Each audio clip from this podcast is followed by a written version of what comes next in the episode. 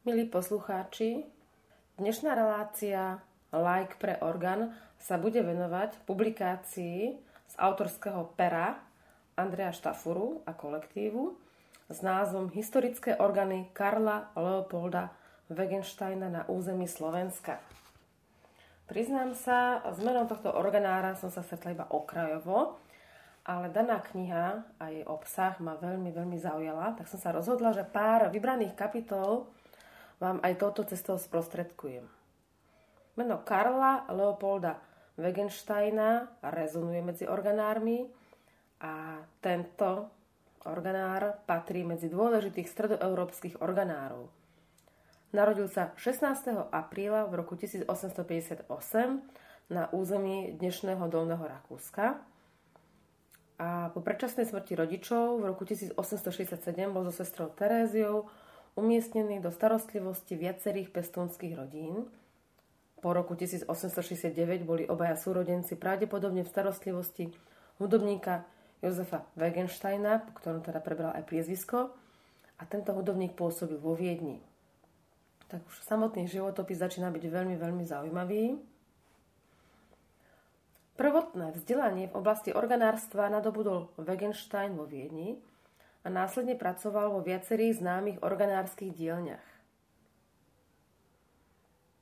Podľa Meca pôsobil Wegenstein v Drážďanoch aj okrem dielne pána Jemlicha aj v dielne uznávaného akustika a mechanika Friedricha Theodora Kaufmana v tzv akustickom kabinete.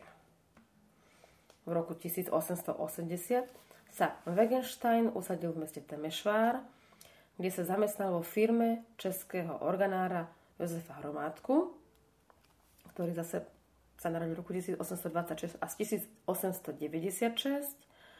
Neskôr sa oženil s jeho dcerou Máriou.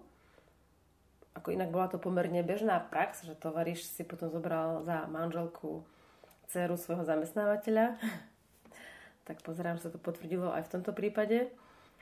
Spolu mali 8 detí, spomedzi ktorých sa organárstvu kontinuálne venovali synovia Richard a Jozef s Viktorom, je traja synovia. Náš spomínaný Karol Leopold Wegenstein nadobudol v Temešvári mestské práva v roku 1886 a spolu s Josefom Hromádkom spolupracoval na stavbe viacerých organárov a orgánov až do roku 1888. Firma, v ktorej Wegenstein figuroval ako pracovník a staviteľ orgánov, niesla obchodné meno Hromadka Jozef a synovia. E, spolu teda so synmi svojho zamestnávateľa participoval na výstavbe orgánu v rímskokatolickom kostole povýšenia svätého Kríža v Zabraní, je to vlastne v Rumunsku. V roku 1888 získal aj samotný Karl Leopold priemyselnú licenciu, vďaka čomu mohol po svojom zamestnávateľovi neskôr prebrať rodinný podnik.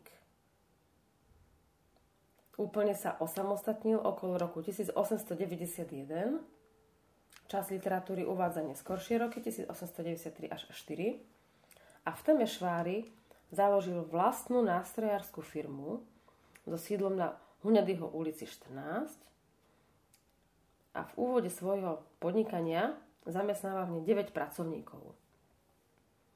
Popri ladení a oprave klávesových nástrojov sa firma vo svojich začiatkoch zaoberala príležitostnou prestavbou alebo ohodnotením pozitívov, klavírov, harmónií. Výrobe nových organových strojov sa v tom čase firma venovala iba občasne. Prvý orgán, opus 1, postavil Wegenstein v roku 1893 a nástroj bol určený pre rímsko-katolický kostol v obci Vizeidia, dnes je to súčasť obce Gottlob, tiež to je Rumunsko, v tomto období začal Wegenstein používať obchodný názov Leopold Karl Wegenstein z Temešváru. Po roku 1896 sa Wegensteinová nástrojárska firma etablovala už pod iným obchodným menom kde bol doplnený maďarský text, dá sa povedať taký opis, že Leopold Wegenstein, prvý staviteľ pneumatických orgánov v Južnom Uhorsku. Dôležitý prelom činnosti firmy predstavovali ocenenia získané na výročných priemyselno-technických výstavách. Napríklad na miléniovej výstave v Budapešti, ktorá sa konala od mája do októbra 1896, získal ocenenie Veľká miléniová medaila pre oblasť muzického umenia a tak sa zaradil medzi popredných výrobcov daného obdobia milí poslucháči, a teraz si vypočujeme skladby z tohto obdobia. Povyberám melódie, skladby, ktoré napísal Max Reger, alebo myslím si, že hodí sa do tohto prelomu 19. a 20. storočia. A myslím si, že veľa Regrových diel by bolo aj hrateľných na orgánoch, na tých väčších nástrojoch pána Wegensteina.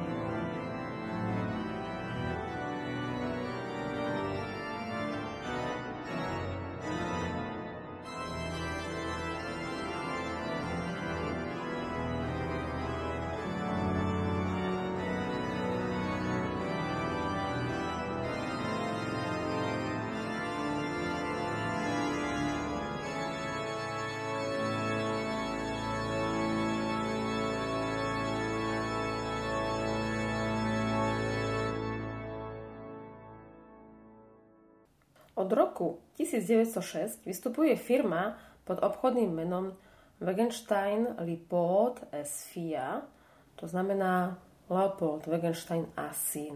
Súčasťou firmy sa stal jeho najstarší syn Richard. Od roku 1921 firma vystupuje pod menom Wegenstein Leopold a synovia. To znamená, že riadenie rodinnej firmy postupne prišlo do rúk jeho troch synov. Po úmrtí syna Jozefa na tuberkulózu v roku 1930 meno Karl Leopold Wegenstein v rámci spisovej agendy firmy už prestáva figurovať. Karl Leopold Wegenstein zomrel v Temešvári 10. marca 1937 vo veku 79 rokov. Len poznamenám, v tom roku umrel aj William Figuš Bystrý, taký náš národný skladateľ, veľmi aktívny dirigent a zberateľ slovenských ľudových piesní. Ešte sa vrátime k firme. V istom zmysle najväčší rozmach firmy zaznamenávame v období medzi dvoma svetovými vojnami. Vo firme vtedy pôsobilo viac ako 50 vyškolených pracovníkov. Koncom druhej svetovej vojny došlo ale k náhlemu poklesu produkcie a tým aj k úpadku firmy. Tomuto úpadku pravdepodobne prispelo aj poškodenie montážnej linky pri bombardovaní Temešváru koncom roka 1994, úbytok špecializovaných pracovníkov, ako aj nedostatok materiálového vybavenia. A hoci sa časť firemného vybavenia podarilo zachrániť Robertom Begensteinom, v roku 1948 bola firma znárodnená a jej činnosť utlmená. Robert a Vincent Wegensteinovci sa však údržbe, renovácii či prestavbe hudobných nástrojov venovali príležitočne aj ďalej. V rodine organárskej tradícii pokračoval vnúk Karla Leopolda Wegensteina, Jozef, ktorý sa narodil v roku 1923 a umrel v roku 2019, takže mal skoro 100 rokov, presne 96. Ten pôsobil v Nemecku, napríklad v organárskej firme Walker Orgelbau a neskôr aj vo firme Laukhufa, kde boli zamestnaní viacerí pracovníci vyškolení u Wegensteina v Temešvári. Karl Leopold Wegenstein začal stavať orgány v čase veľkých technologických a kultúrnych zmien, a to aj v kontexte významných technicko-konštrukčných premien samotných orgánov. Na území bývalej rakúsko-uhorskej monarchie postavil približne 300 orgánov – Presný počet jeho nástrojov nepoznáme, údaje v odbornej literatúre sa líšia a komplexný katalóg Wegensteinovho diela chýba. Na našom území sa Wegensteinovi v súčasnosti pripisuje 10 orgánov, ktoré postavil predovšetkým na strednom Slovensku. Jeho nástroje sme v rámci tejto monografie datovali do prelomu 19. a 20. storočia medzi roky 1896 až 1914. Na technických vylepšeniach nástrojov, ako aj po zdokonalení samotnej stavby orgánov, Wegenstein spolupracoval s viacerými poprednými európskymi nástrojármi, ako už som spomínala firmu Laughuf, potom Ferdinanda Molcera z Viedne, ďalej Eberhard Walker z Ludwigsburgu a iní. Wegensteinová firma pôsobila okrem Rumunska a Slovenska aj v Bosne a Hercegovine, Bulharsku, Maďarsku, v Srbskej Vojvodine alebo na Ukrajine, časť Bukovina. Nástrojárska dielňa sa píšila výrobou jedných z prvých pneumatických orgánov na území Nídejšieho Uhorska. Milí poslucháči, na chvíľku si oddychneme od toľkých informácií a opäť sa započúvame do diela Maxa Regra.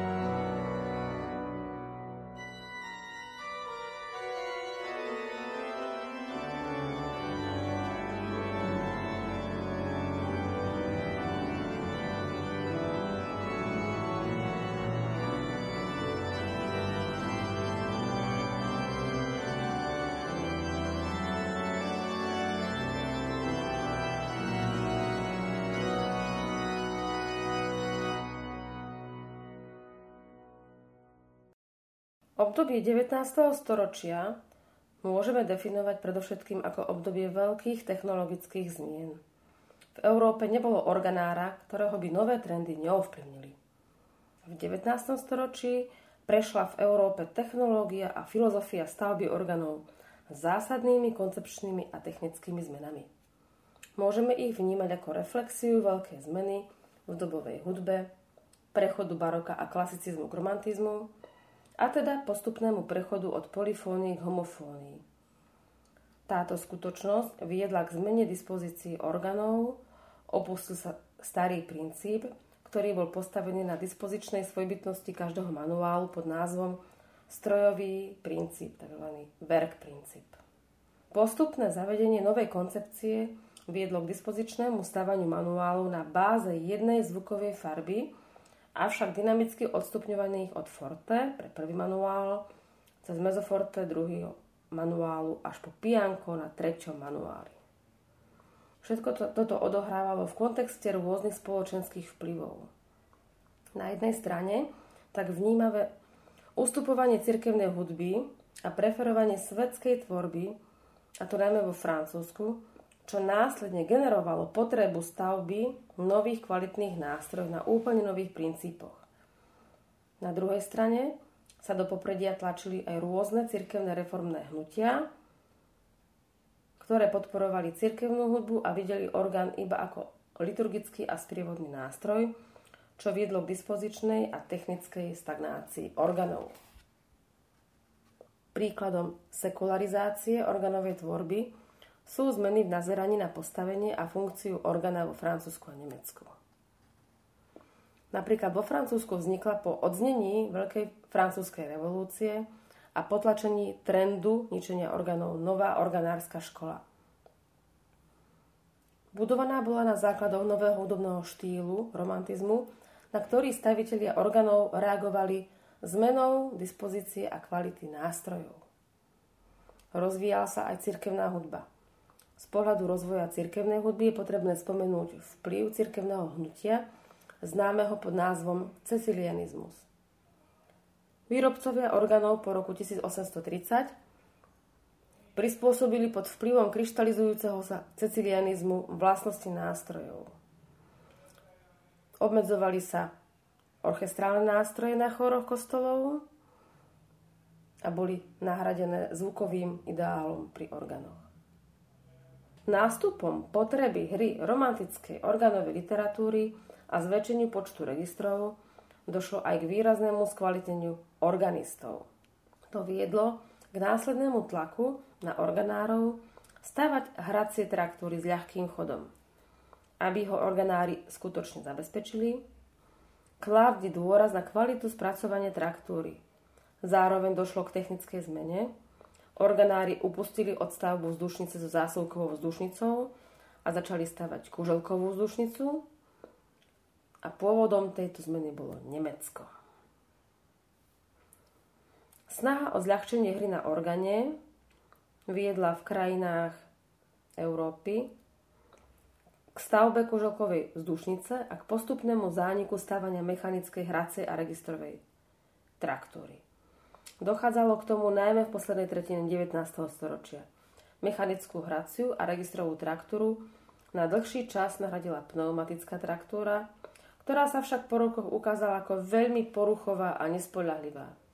Aj preto bola potrebná ďalšia zmena v konštrukcii traktúry, ktorej výsledkom bol návrat k zásuvkovej vzdušnici s mechanickou traktúrou a k nástupu tzv. organového hnutia.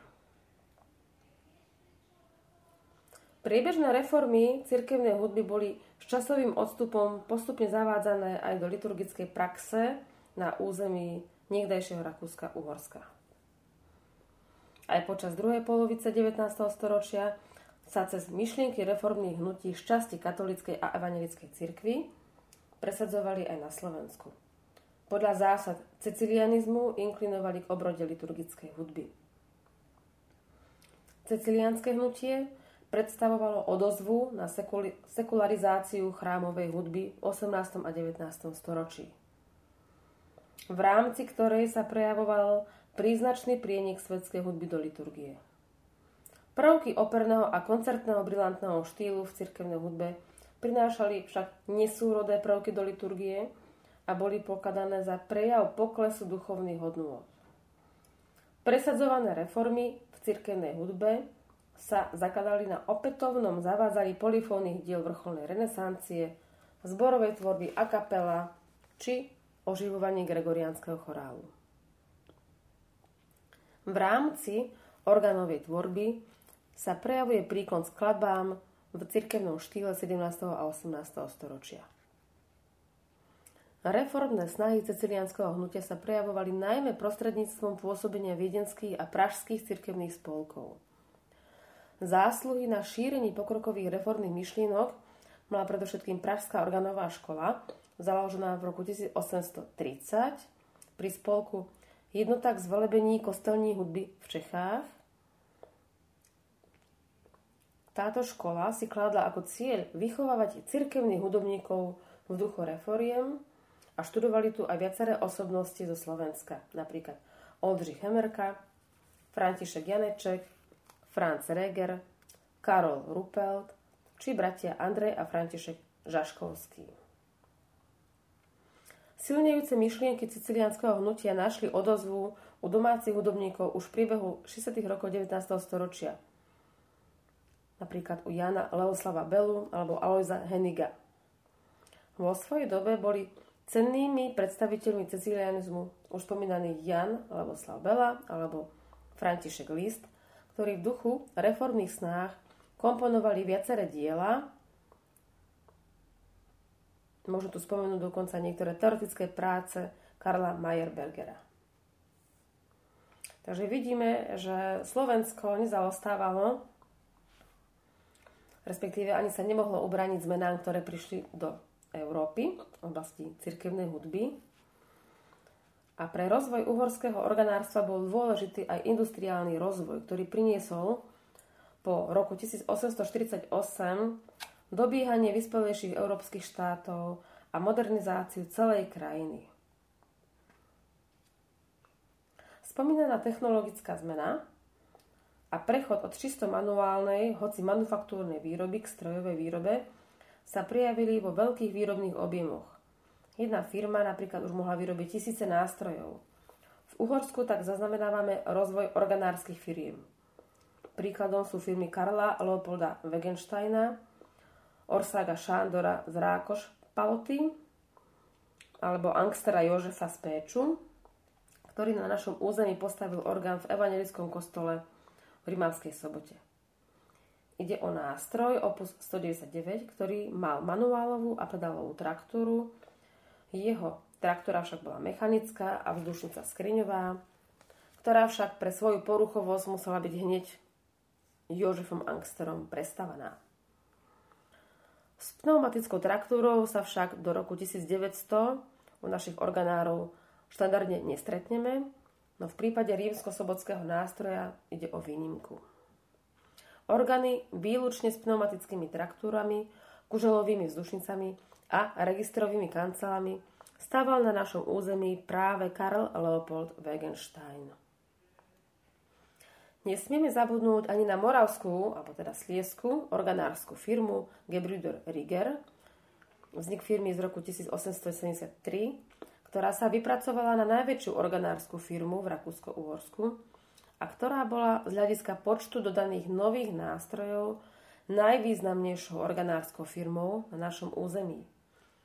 Veď len do začiatku prvej svetovej vojny mala na našom území postavených približne 450 nástrojov.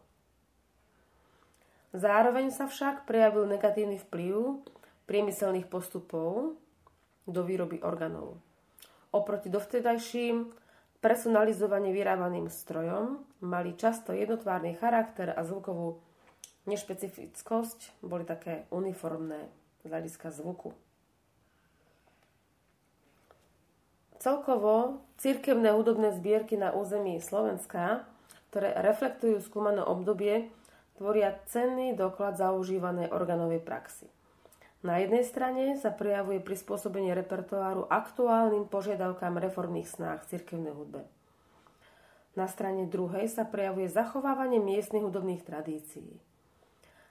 Repertoár približíme prostredníctvom prameňov hudobnej zbierky rímskokatolického kostola svätého Vavrinca diakona v Revúcej. V rámci prezentovanej zbierky tu bol potvrdený predbežný výskyt šiestich hudobnín. Jedná sa o zborník organovej skladieb, jeden nemá autorov, druhý zborník od Franca Regra, tretí učebnica organovej hry Antona Longauvera, ďalší rukopisný autograf Gustava Staníka, rukopis troch skladieb a zborník tanečnej hudby pre klavír, predstavte si. V jednotlivých hudobninách nachádzame výskyt 325 skladieb, ktoré reflektujú obdobie 250-ročného vývoja európskej hudby. Dokladajú zaužívanú liturgickú prax organistov, ako aj ich kantorské pôsobenie či príležitostné koncertné vystúpenie. Popri cirkevnej tvorbe sú zastúpené aj profánne diela. Je to zastúpených 19 autorov, najvýznamnejší Johann Sebastian Bach. Priznám sa, že ďalšie mená nie sú mi až tak známe, ale budem ich citovať. Takže autory Geppert, Kapp, Reger, Franz Reger, Saller, a Volkert. Pre organovú hru je venovaná najpočetnejšia časť zbierky. Popri interpretačne nenáročných dielach, ktoré sú primárne späté s liturgickou funkciou, teda kadencie, prelúdia a versety, s pedagogickým pôsobením, cvičenia a inštruktívne skladby, je charakteristický výskyt tiež náročnejších diel na interpretáciu, napríklad cirkevné sonáty, fugy, tokaty. Obdobiu reformnému snaženiu ceculienského hnutia zodpovedá výskyt viacerých diel popredných skladateľov, mm, ktoré vyšli v reedícii. Napríklad sú tu úpravy. Napríklad citujem pomalá časosové sonáty Beethovena, ktorá má religiózny charakter. Potom sú tu rôzne klávesové diela od Bacha, ktoré však ale presahujú možnosti historických orgánov, takže asi boli pravdepodobne písané pre čembalo. Zajímavosťou zbierky sú aj štilizácie pôvodne duchovných piesní pre solový orgán. Výskyt profánnych diel, štilizované tance a pochody, či tiež skladby písané v brilantnom slohu, zase naznačuje skutočnosť využitia hudobnín nielen striktne na cirkevné účely. Vzájomný výskyt diel ktoré poukazujú na kontinuitu miestnych tradícií a aj na reformné snahy počas 19. storočia, je charakteristický pre väčšinu hudobných zbierok rímskokatolíckej cirkvi v regióne Strednej Európy.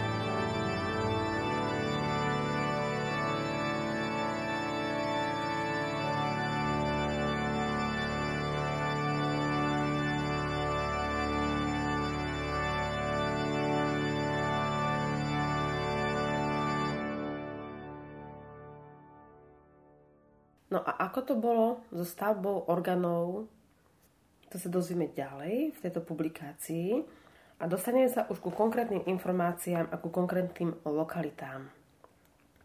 Napríklad taká obec Muráň. Na našom území evidujeme od Karla Leopolda Wegensteina celkovo 10 orgánov, pričom najstarší je orgán v rímskokatolickom kostole svätého Juraja v obci Muráň. Nástroj pochádza z roku 1896 pričom toto datovanie potvrdzuje listina uložená v archíve biskupského úradu v Rožňave. Priebeh obstarania a stavby orgánu v Muráni bol zaujímavý. Problematikou zabezpečenia orgána do kostola v Muráni sa obyvateľia obce zaoberali už v roku 1894, keď kostol dostávali. No, o rok neskôr nový kostol vyhorel. Ale podarilo sa ho rýchlo obnoviť a Muránčania sa začali opäť zaoberať stavbou nového organa. Pôvodný nástroj im totiž to nevyhovoval, stiažovali sa na jeho slabý hlas a upozorňovali na skutočnosť, že pre väčší priestor nového kostola je potrebný aj väčší orgán. Nakoniec farský úrad v Muráne vybral firmu organára Karla Leopolda Wegensteina. Tento novopostaveného muránskeho kostola postavil jednomanuálový orgán s pedálom a nie veľký 17-registrový nástroj, o ktorom sa pôvodne uvažovalo. Dôvodom pravdepodobne bolo veľké finančné vyčerpanie muránskej farnosti po stavbe nového kostola a po obnove po požiari. Takže nový nástroj určite nebol dispozične väčší ako starý orgán. Napriek tomu dokázali kvalitu a v istom zmysle rozšírené možnosti Wegensteinovho orgánu oceniť aj samotní Muránčania. S orgánom v Muráni veľmi úzko súvisí aj orgán postavený v rímskokatolickom kostole svätého Vavrinca Diakona v meste Revúca. Priamy súvis medzi týmito nástrojmi dokazuje aj listina z roku 1896, ktorej revúdsky farár adresoval rožňavskému biskupovi požiadavku na stavbu nového orgánu. Píše, že barokový orgán, ktorý v revúdskom kostole majú, sa do priestoru tohto gotického chrámu nehodí a zároveň upozorňuje aj na to, že sa neoplatí investovať do prestavby starého nástroja. Aj preto považoval za potrebné vymeniť barokový orgán za orgán s nogotickou skriňou. Poznamenal pritom, že v susednej farnosti Muráň nedávno postavil vynikajúci nástroj organár Leopold Wegenstein z Temešváru a aj jeho, teda revúdska farnosť, by chcela orgán od tohto organára. Wegenstein nakoniec v Revúce postavil jednomanuálový 8-registrový orgán s pedálom a hoci môže byť v istom zmysle prekvapivé, že nejde o väčší nástroj, opäť v kontexte lokality a danej doby je veľkosť primeraná. Orgán postavil v roku 1897, o čom svedčí aj dobová listina, v ktorej farár z Revúcej žiada biskupský úrad v Rožňave o financie na doplatenie nového nástroja. Výmena revúdského barokového orgánu za Wegensteinov orgán prebehla popri prestavbe, respektíve výmene starého mobiliára kostola za nový neogotický. Neogotickému slohu bola prispôsobená aj skriňa revúdského nástroja, ktorú však Wegenstein nepostavil.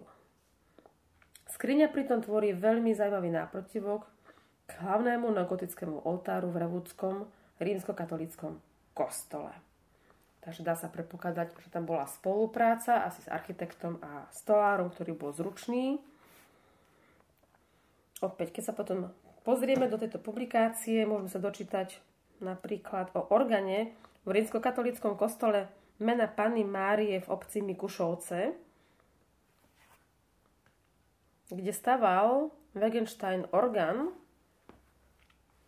už teda v 20. storočí od augusta 1908 Orgán mal stať 1600 korún a z tej sumy mala byť odpočítaná hodnota starého orgánu vo výške 200 korún. Lenže ďalšia listina však potom odkažuje na problémy s vyhotovením orgánu, o ktorých informuje správca farnosti. Takže vidíme, že problémy s dodávateľmi, s prebraním, s prácami, s vyplatením vždy boli a sú. Pravdepodobne aj budú. Takže tu sa potom píše, ako orgány kontrolovali jeho synovia, spomínaného Wegensteina, ktorí v podstate boli niečo ako takí inšpektori, dá sa povedať. Ďalej tu je zmienka o organe v rímsko-katolickom kostole svätého Demetria Martýra v obci Bušince. Spomína sa tam konkrétny e, firemný štítok a spomína sa tu aj orgán v rímsko-katolickom kostole povýšenia svätého kríža v meste Žiar nad Hronom, teda v tej dobe sa to volalo Svetý kríž, nad Hronom, ktorý bol postavený v septembri v roku 1913. Orgán sa nám podarilo datovať aj vďaka dochovaným archívnym záznamom. Je tam pomerne už väčší nástroj. Dvojmanuálový orgán s pedálom bol dokončený k stému výročia dokončenia chrámu. Pričom Wegensteinovi bola za skoršie ukončenie stavby orgánu prislúbená dokonca vyššia suma. Ako posledný nedatovaný orgán v rímsko-katolickom kostole Panny Márie v obci Veľká Čalomia. Tento secesný kostol bol dostávaný v roku 1911 a predpokladali sme teda, že nástroj môže pochádzať z obdobia 1911 až 1914. Potvrdzuje to aj zmienka o stavbe orgánu, uvedená v najnovšej publikácii o histórii Veľkočalomískeho kostola. Teda najmladším Begensteinovským nástrojom na našom území je jednomanolový orgán s pedálom z rímskokatolického kostola svätého Jana Krsiteľa v obci Tajov, ktorý bol postavený v roku 1914. Takže po komplexnom datovaní nástrojov Karla Leopolda Wegensteina môžeme konštatovať, že tento organár staval na území Slovenska nástroje v roku 1896 až po rok 1914. V čase Prvej svetovej vojny a po nej už nemáme zmienky, že by táto firma stavala orgány na Slovensku. Takže zhrníme si to. Prvý je orgán v kostole svätého Juraja v Muráni, rok 1896. Ďalej Revúca, kostol svätého Vavrinca Diakona, rok 1897 neskôr Lubietová, kostol Sv. Márie Magdalény, rok 1904, obec Motičky, kostol na nebo vzatia Pany Márie 1907, obec Mikušovce, kostol mena Pany Márie 1910 je rok. V tom istom roku v Bušinciach je postavený orgán v kostole Sv. Demetria Martýra, v slovenskej Ľubči v evangelickom kostole v roku 1907 až 1913, vo Veľkej Čalomii v kostole Pany Márie 1911, v Žiari nad Hronom v kostole Povýšenia svätého Kríža 1913 a túto tabulku nám uzatvára obec Stajov a orgán v kostole svätého Jana Krstiteľa z roku 1914. Po týchto vyčerpávajúcich informáciách, milí poslucháči, opäť započúvame sa do diel od Maxa Regra.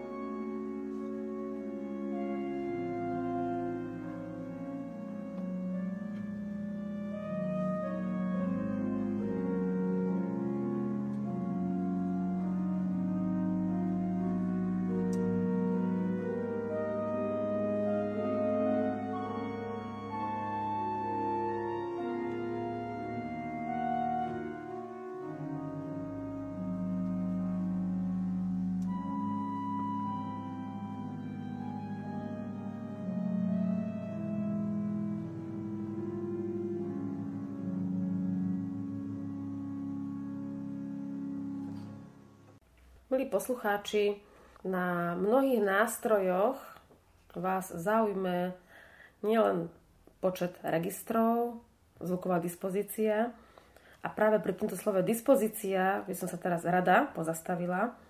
Samozrejme, organisti, e, ktorí sú aktívni hráči, tomu rozumejú, ale tak zosumarizujeme si to. Dispozícia patrí medzi základné prvky každého nástroja a je jeho osobitou charakteristikou. Dispozícia definuje nástroj po štýlovej stránke. Na jej podobu má najväčší vplyv dobový kontext. To, ako organár dispozíciu konkrétneho nástroja navrhol, záviselo od dobového štýlu, v akom sa nástroje stavali, aj od priestorovej akustiky, no najmä od finančných možností objednávateľa.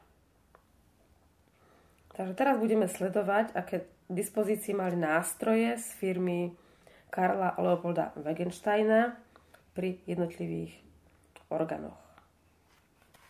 Ako som spomínala, najstarší je orgán v obci Muráň.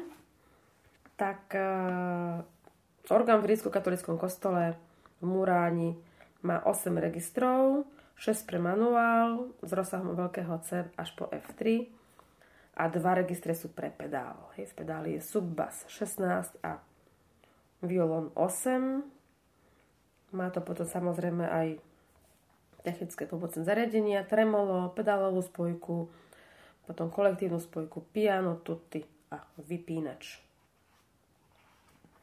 Ďalej v revúcej treba sa vlastne pozrieť na to, aká bola pôvodná dispozícia. Takže ak sa bavíme tou pôvodnou dispozíciou, mala v manuáli 6 registrov a taktiež pedali 2 registre, takže sa to hodne podobá na tú muránsku dispozíciu. Dnešná dispozícia je už trošku iná, pravdepodobne aj toto je vo vývoji, dá sa povedať. E, špecifikom tejto dispozície je aj originálny kalkant.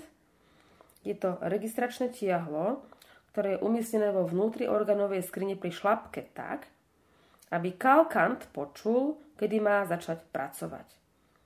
To znamená, Kalkant bol ten človek, ktorý mal ťahať mechy a pravdepodobne, ak e, jeho koncentrácia na chvíľku upadala, tak ho takto organista s prepáčením zobudil. Hej, väčšinou to tak trošku zazvonilo, bol tam zvonček.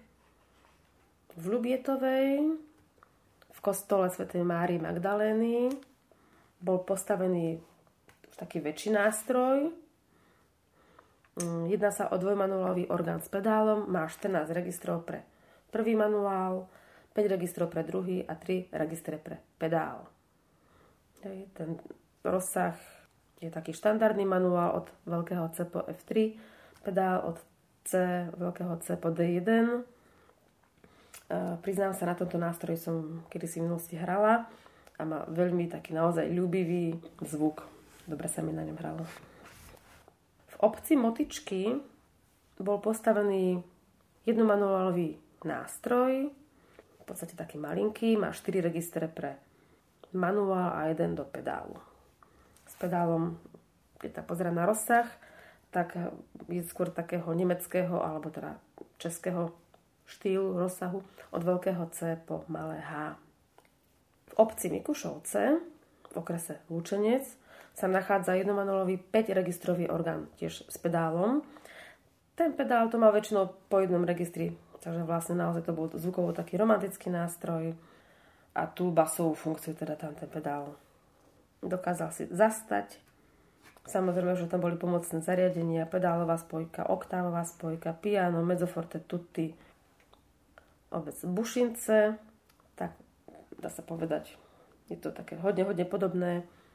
Je tam 6 registrový orgán s pedálom, manuál má teda 5 a pedál mal jeden register.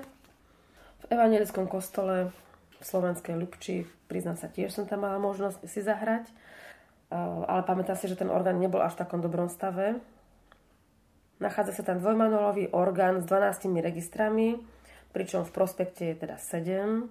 5 registrov je pre prvý manuál, 5 pre druhý manuál a 2 registre sú pre pedál. Samozrejme, všetky sú tam kolektívne zariadenia, kombinácie, kolektívy a potom sú tam pedálové spojky. Dané kolektívy, teraz samozrejme organári a organisti vedia, o čom hovorím, keď máme niektoré kombinácie, tak uh, môžu byť buď voľné, že si ich dopredu nejako nadstaví samotný organista, ale môže si ich prekombinovať. A potom sú tzv. pevné, kde jednoducho už uh, sa vám zaznejú konkrétne píšťaly, rozozvučia konkrétne píšťaly, ktoré E, sú verné svojmu názvu. To znamená, že keď sa bavíme o názve piano, tak sú to tiché registre. Keď je to meze forte, sú to hlasnejšie registre forte a tutti. Je to taká, dá sa povedať, tradícia nemecká. No a v obci Veľká Čalomia sa nachádza jednomanulový orgán s pedálom opäť, hej, nástroj, ktorý má na manuál 5 registrov a v pedáli 1 register. Blížime sa k záveru tejto tabulky organárskej. Rímsko-katolický kostol povýšenia svätého Kríža v meste Žiar nad Hronom, tak je tam orgán, ktorý má dva manuály. V prvom manuáli má 6 registrov, prvý manuál je teda hlavný, druhý manuál má 5 registrov a 2 registre sú v pedáli, plus spojky a už spomínané pomocné zariadenia. No, a posledný nástroj z obce Tajov v rímsko-katolíckom kostole svätého Jana Krstiteľa. Jedná sa o jednomanuálový orgán s pedálom, takže má tam vlastne 6 registrov pre manuál a 1 register pre pedál. Vidno, že tá schéma bola asi hodne, hodne obľúbená a asi finančne dostupná lebo väčšina nástrojov, ktoré teraz som si takto prelistovala, má aj podobnú dispozíciu a má aj podobný prospekt po takej tej vytvornej stránke.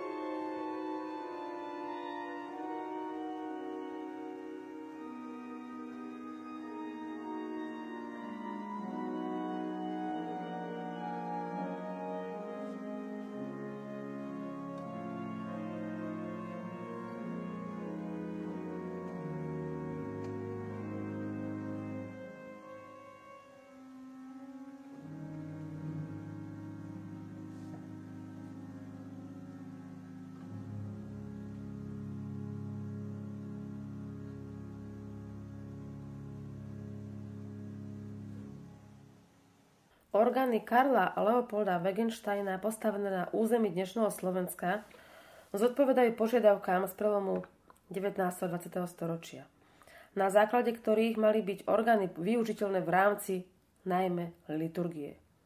Vďaka tomu, že sa Wegensteinovi podarilo pri jednotlivých nástrojoch dosiahnuť až orchestrálny zvuk, sú tieto nástroje využiteľné aj na koncertné účely. Na základe nášho výskumu môžeme povedať, že Wegenstein jednotlivé registre disponoval pri každom orgáne cílenie a premyslenie tak, aby každý nástroj prezentoval v tom najlepšom svetle.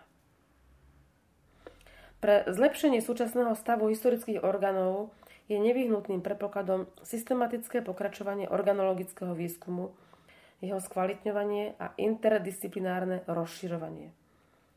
Zároveň je potrebné zamerať výskum na jednotlivé nástrojové dielne, ako aj na samotné nástroje a na výskum nových reštaurátorských techník vhodných na odstreňovanie problémov. Ďalším nevyhnutným predpokladom zlepšenia situácie historických orgánov u nás je zmeniť financovanie obnovy kultúrneho dedičstva na Slovensku, na ktoré sa v súčasnej dobe akoby pozabudlo.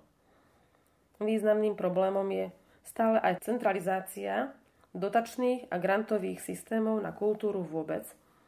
Pretože pokiaľ aj vlastník alebo nejaká komunita financie získa, ešte nie je jasné, či financií bude dosť. Zároveň však nesmieme zabúdať na fakt, že na historických orgánoch by mali hrať iba vzdelaní organisti, lebo už len samotný nesprávny úder hráča na klaviatúru spôsobuje poškodenie nástrojov.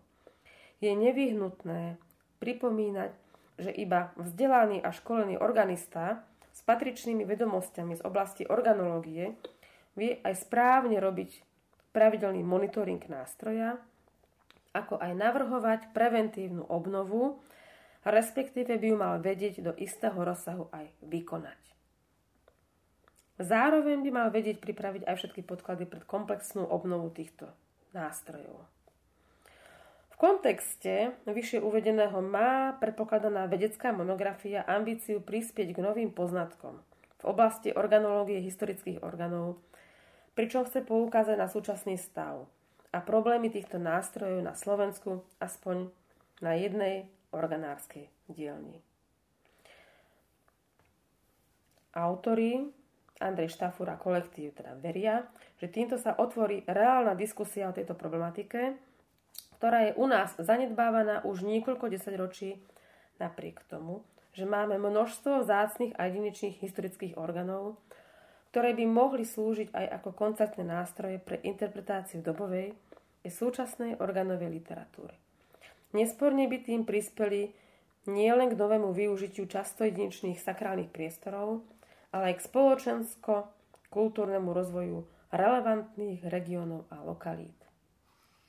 Milí poslucháči, dnes som vydatne čerpala z knižky, ktorej autorom je Andrej Štafura kolektív. Vyšla v roku 2021.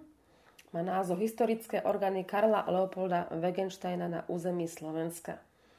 Je významnou publikáciou, ktorá sa e, príťažlivým, ale aj odborným spôsobom zameriava na nástroje konkrétnej organárskej firmy. A keďže tie nástroje možno sa nachádzajú aj vo vašom okolí, možno nejaké podobné, by potrebovali tiež nejakú formu, možno to nazvať, že reklamy alebo popularizácie. Budem veľmi rada, keď mi nejakým spôsobom dáte spätnú väzbu a aj cez Rádio Mária Slovensko sa dá pomôcť nejakým nástrojom. Pevne tomu verím. Za celý realizačný tím relácie Like pre orgán sa dnes s vami lúči moderátorka Marta Gáborová.